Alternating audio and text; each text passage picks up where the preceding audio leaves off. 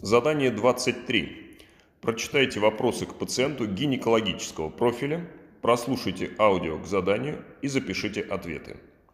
Добрый день. Здравствуйте. Что вас сейчас беспокоит? Меня беспокоит боль внизу живота. Есть ли у вас боль? Да. Где болит? Покажите место, где болит.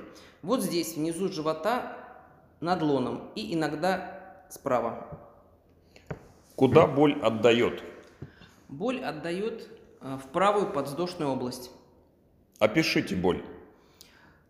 Боль ноющая иногда бывает острой. Боль сильная? Достаточно сильная. Что вызывает боль? Боль вызывает физическая нагрузка. Сколько длится боль? До нескольких часов. Когда возникает боль? При подъеме тяжести при физической нагрузке. Что облегчает боль?